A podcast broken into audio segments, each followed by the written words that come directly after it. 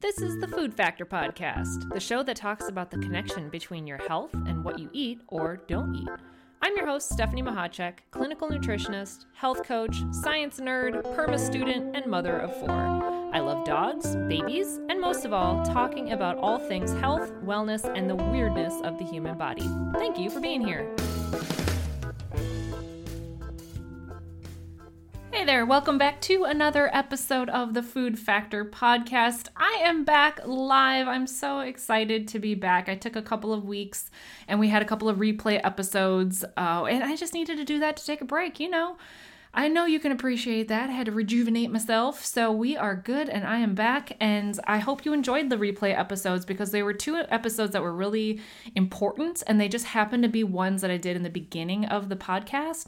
So they don't always get the attention that they deserve because when you start listening to a podcast that's been going on for a year, you don't always go back to the beginning. So I wanted to highlight those ones because they were two important topics. So I hopefully uh, you enjoyed those. And today we are talking about some uh, some of the basic concepts. So we're going back to the foundation. I've had a lot of conversations with people lately in the past month or so that they're so worked up. The people are so worked up about uh, an issue that they're having right now or a nutritional technicality that they're managing or trying to go through. And when I look at it from an outsider's perspective, it's so clear to me that they just need to go back to the basics. They need to go back to the foundational things that have somehow gotten thrown off track because when we get so focused on a problem, we get so focused on a symptom or a new diagnosis or whatever, we tend to forget that the foundational things may be important and they may be thrown off.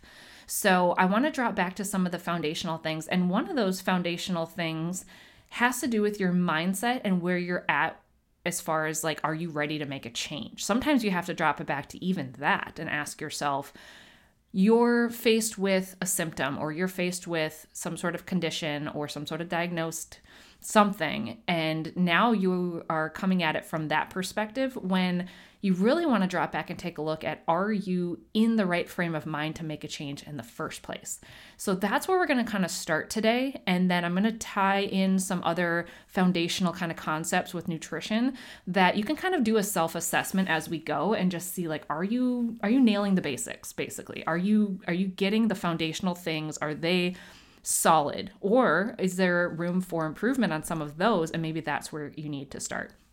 By the way, I know it can be you, you might roll your eyes. You might roll your eyes and be like, oh, I don't need to make sure I'm drinking enough water. I have diabetes.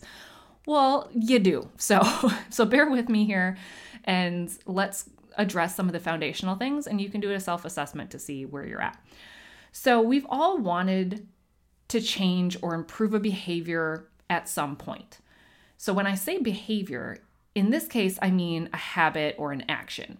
So maybe you want to add in something to improve your health, like maybe you want to add in another glass of water or another vegetable at dinner. Or maybe you wanted to reduce or eliminate a habit like smoking or biting your nails, something like that. If you've decided, though, at any point to change something, you most likely have encountered some obstacles or resistance along the way. So let's break down why these obstacles and resistance show themselves and what we can do to make it easier. So, one thing I want to point out is change is hard. Sometimes it's very hard, sometimes it's scary. We are so much surrounded and in our own routines. Routine is something that as human beings we crave because, on a foundational biological level, it's safe. And some of us thrive on routine. Actually, most of us thrive on some form of routine. To change a routine, even if it's for a good reason, takes effort. It takes extra brain power. It takes thinking about things in a new way. And for some, the effort to change becomes the biggest barrier. So, for example, raise your hand if you had every intention to add more veggies into your diet and you go to the store, you buy all the leafy greens, the orange things, and the shredded whatnots, and you bring them all home with, you know, nothing but hope and intention radiating and beaming from you. You bring them all home and put them in your fridge. Then, when it comes to be dinner time, you push that lettuce and the green things out of the way and you make the same pasta dish you've always made, or you go and grab takeout or DoorDash or whatever. After a week, you realize, ah, oh, crap, it's all spoiled and rotting in the fridge. So you toss it out and you, you know, vow to do better next time and you're going to make a change and all that. So that's an example of how change can be hard. You have all the intentions, but you're still stuck in the pattern of your old routine. It's not always a lack of motivation that derails us. In fact, it's rarely a lack of motivation that derails us. It can be the fact that doing something out of your routine takes extra focus and intention and more brain power. For those who are already, you know, frazzled from life or from kids or from work and all the stresses that come with all of those things, now you add in hungriness to it or hunger to it.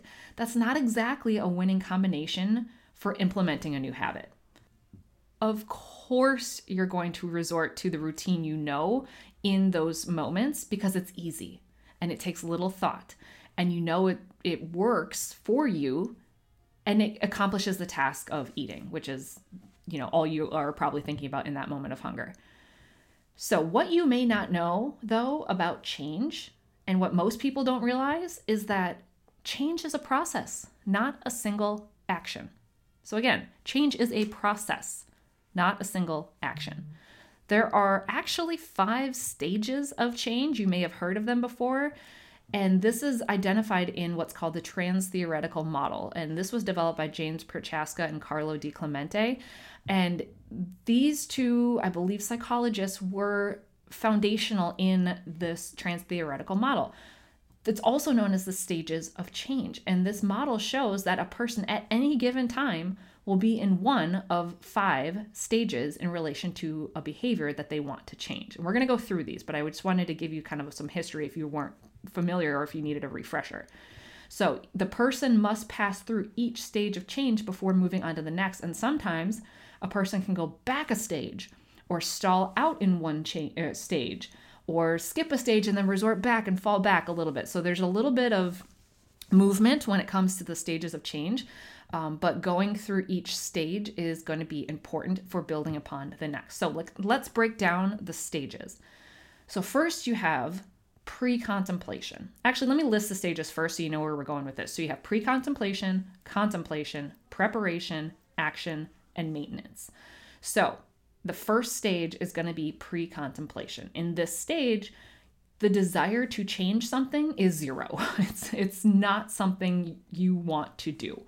The lack of desire may be due to not understanding the benefits of the change, or uh, maybe you need more education around the behavior, or if you have like a history of trying to change and failing, that can be kind of weighing in on this stage. So, how you move to the next stage, if you kind of recognize yourself as this might be me, or this might be somebody I know, you know, maybe a spouse or a child or whatever, education is key in this stage. So you need maybe read more about the the new action that you're wanting to to change or the new behavior you're wanting to to implement. You understand and learn about the consequences of not changing. That can be helpful. So what happens if you don't change? Uh, think about what you potentially could miss out on if you don't change. For example, if I don't start walking regularly, I won't be able to play games with the kids in the yard or, or if i don't start lifting weights i can't carry all the grocery bags in with, with in one swoop. You know whatever whatever the outcome may be if you don't change are something to pay attention to. And again it's not going to be a shame. You're not trying to attach shame and guilt into change because of course that's not going to be a good foundation for healthy change, but it's just simply educating on all possible scenarios and all possible outcomes if the change doesn't happen. So keep that in mind. Do not attach any guilt or shame or any emotional association whatsoever. It's just simply data collection, uh, education, and learning all the possible things that could happen if you do or don't change. All right, so that's pre-contemplation. You're you're it's before you're even thinking about change. It's the step before you even think about change. So the next step is contemplation. So you had pre contemplation, now you have contemplation. In this stage, the person may be, uh, you know, you may be more willing or more aware that the behavior is becoming a problem, or it could be preventing you from doing something that you desire to do. So that commitment to change the behavior is still not necessarily there, but it could be something the person is starting to think about. So how to move to this next stage, or I can give an example of contemplation. So this might be okay, I'm hearing Stephanie talk about vegetables all the time. It's it's making sense that they are good for you or good for me and they provide vi- fiber and vitamins and all of that. I get it. I'm understanding it. I'm I'm not quite ready to go to the store and buy a ton of veggies and have them every single day, but I'm understanding it and I'm open to the discussion about what that might look like for me to change. So that's kind of an example of being in the contemplation stage. So, how to move to the next stage is uh, this is where a pros and cons list is it might be good. So write out the pros and cons of changing that behavior. What are the pros of adding in more vegetables? What are the cons of adding in more vegetables? Then really look at each item on that list, and the cons are what's keeping you from changing. Usually, usually it's the cons or it's what keeping you from changing. So these are the barriers that you are perceiving, meaning they may or may not be actual barriers, but in your mind, they're a barrier to you. So analyze each one of these and determine at least one or two solutions to overcome them. So, for example, if your goal is to walk five days a week for 30 minutes, and you write a con to walking as you don't have enough time, list out one or two solutions, and they could be number one, I'll wake up 30 minutes earlier each day to walk. That's a solution. Number two might be I'll walk in the park, or I'll, or yeah, I'll walk in the park while my kids are playing. Or maybe a solution might be I'll park my car in the far parking ramp so I have to walk 15 minutes to the building and 15 minutes minutes back to my car. So you can add it in.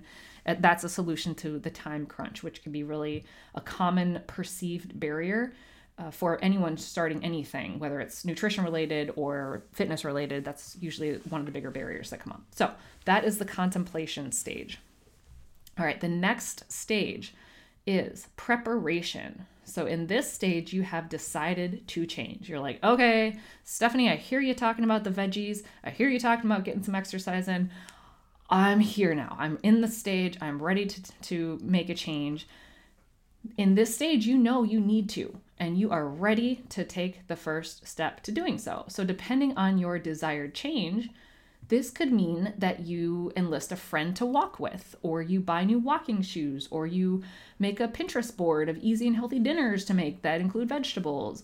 Uh, this stage is all about planning and preparing, and part of that should be anticipating or thinking ahead for any barriers. So take a peek again at that cons list that you filled out in the last stage these are your anticipated barriers. So, having a plan, those one to two solutions, or having a plan for each one of those cons will eventually weaken their strength and you will be able to power through. Always know that unexpected things will happen. So, having a backup plan can be helpful. So, for example, you decide to train for a 5K. During this time, anticipate what you will do if it's raining outside during that time or during that time that you've set aside to run? Do you have access to a treadmill or an indoor track? Or can you do a different type of, of like a workout video? Can you check the weather and change your time or the day that you're going to run uh, so that you can avoid that rain? Or are you just going to simply put on a raincoat and get out there and run anyways? You know, it rains on 5K days, race days too. So are you going to add that to your training? So have a plan B or a backup plan for the intentions that you set to reach your goal. So, how you will move on to the next stage from this stage is create a detailed action plan for your goal. Now, this might sound scary to you, so it's a little intense when I say a detailed action plan, but this is where really getting clear on your why behind your goal or your change that you're trying to do. So if you're clear on the why behind why you want to add in more vegetables or why you want to train for a 5K, that really helps to drive the change that you're trying to make. So sometimes you have to write this out and have it visual or maybe there's a picture representation that you want like if if you if your goal eventually is to run around with your kids and play tag, maybe you have a big old picture of your kids running around and that's your symbolic reminder that this is your why to doing things. So add to that action plan or add to that why any of the anticipated barriers and your backup plan and the solutions that you've already perceived and you already have yourself a little handy dandy plan of attack. So, the next stage is action.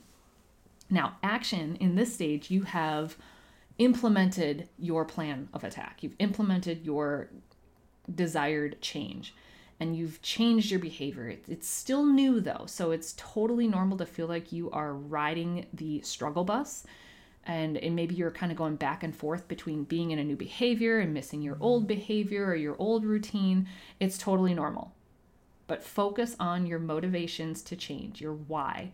And even again, writing that down or having a visual is super helpful to keep you focused. So, again, for example, if your goal is to start walking for 30 minutes five days a week so you can build up your stamina to be able to hike with your family during a scheduled you know trip that you have coming up then a good visual may be a picture of the mountains or a hiking trail.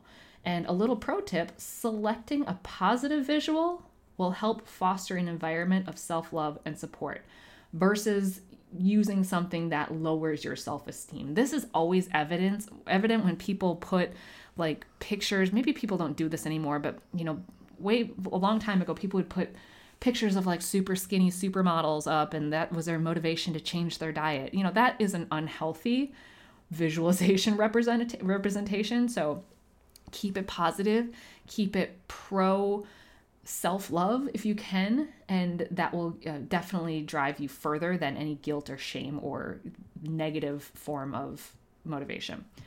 So, to move to the next stage, you want to enlist as much positive support and encouragement as you can. So tell your friends and family about your change and your goals.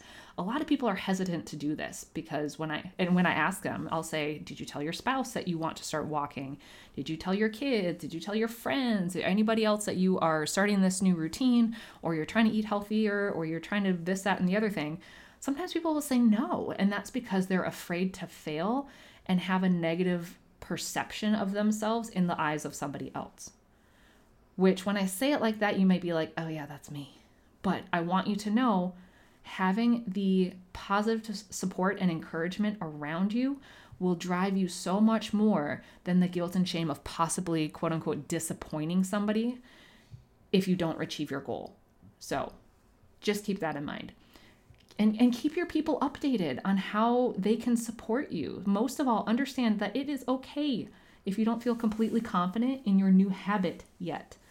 This stage, this particular stage, can take time and it's totally normal. All of these can take time. There's no set amount. It's not like you'll spend two weeks in each stage before you move on to the next.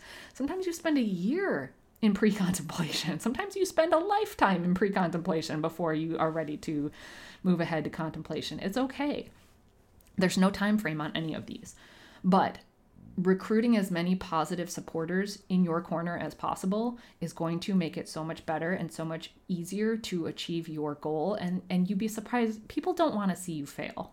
They don't. If you think that people want to see you fail those aren't your people to surround yourself with. Nobody needs that negativity in their life.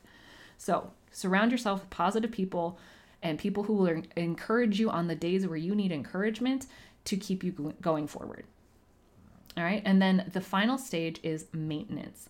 So, after six months or longer of practicing your new behavior, that is technically the maintenance stage.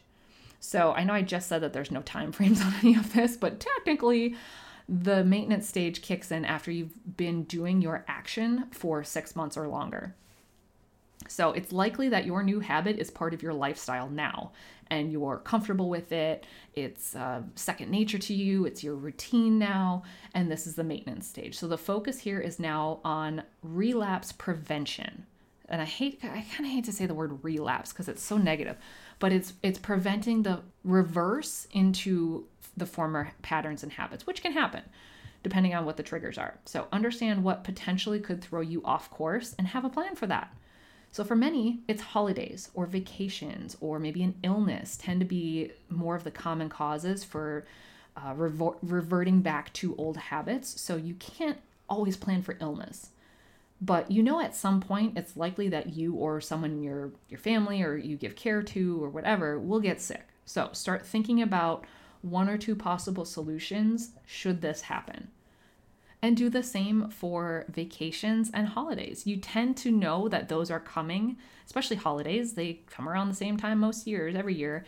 So you you can plan a little bit better for those, but just know that having a plan to keep you in your new habit as best you can will be very beneficial. And I want to say again, most people don't progress through these stages in perfect numerical order.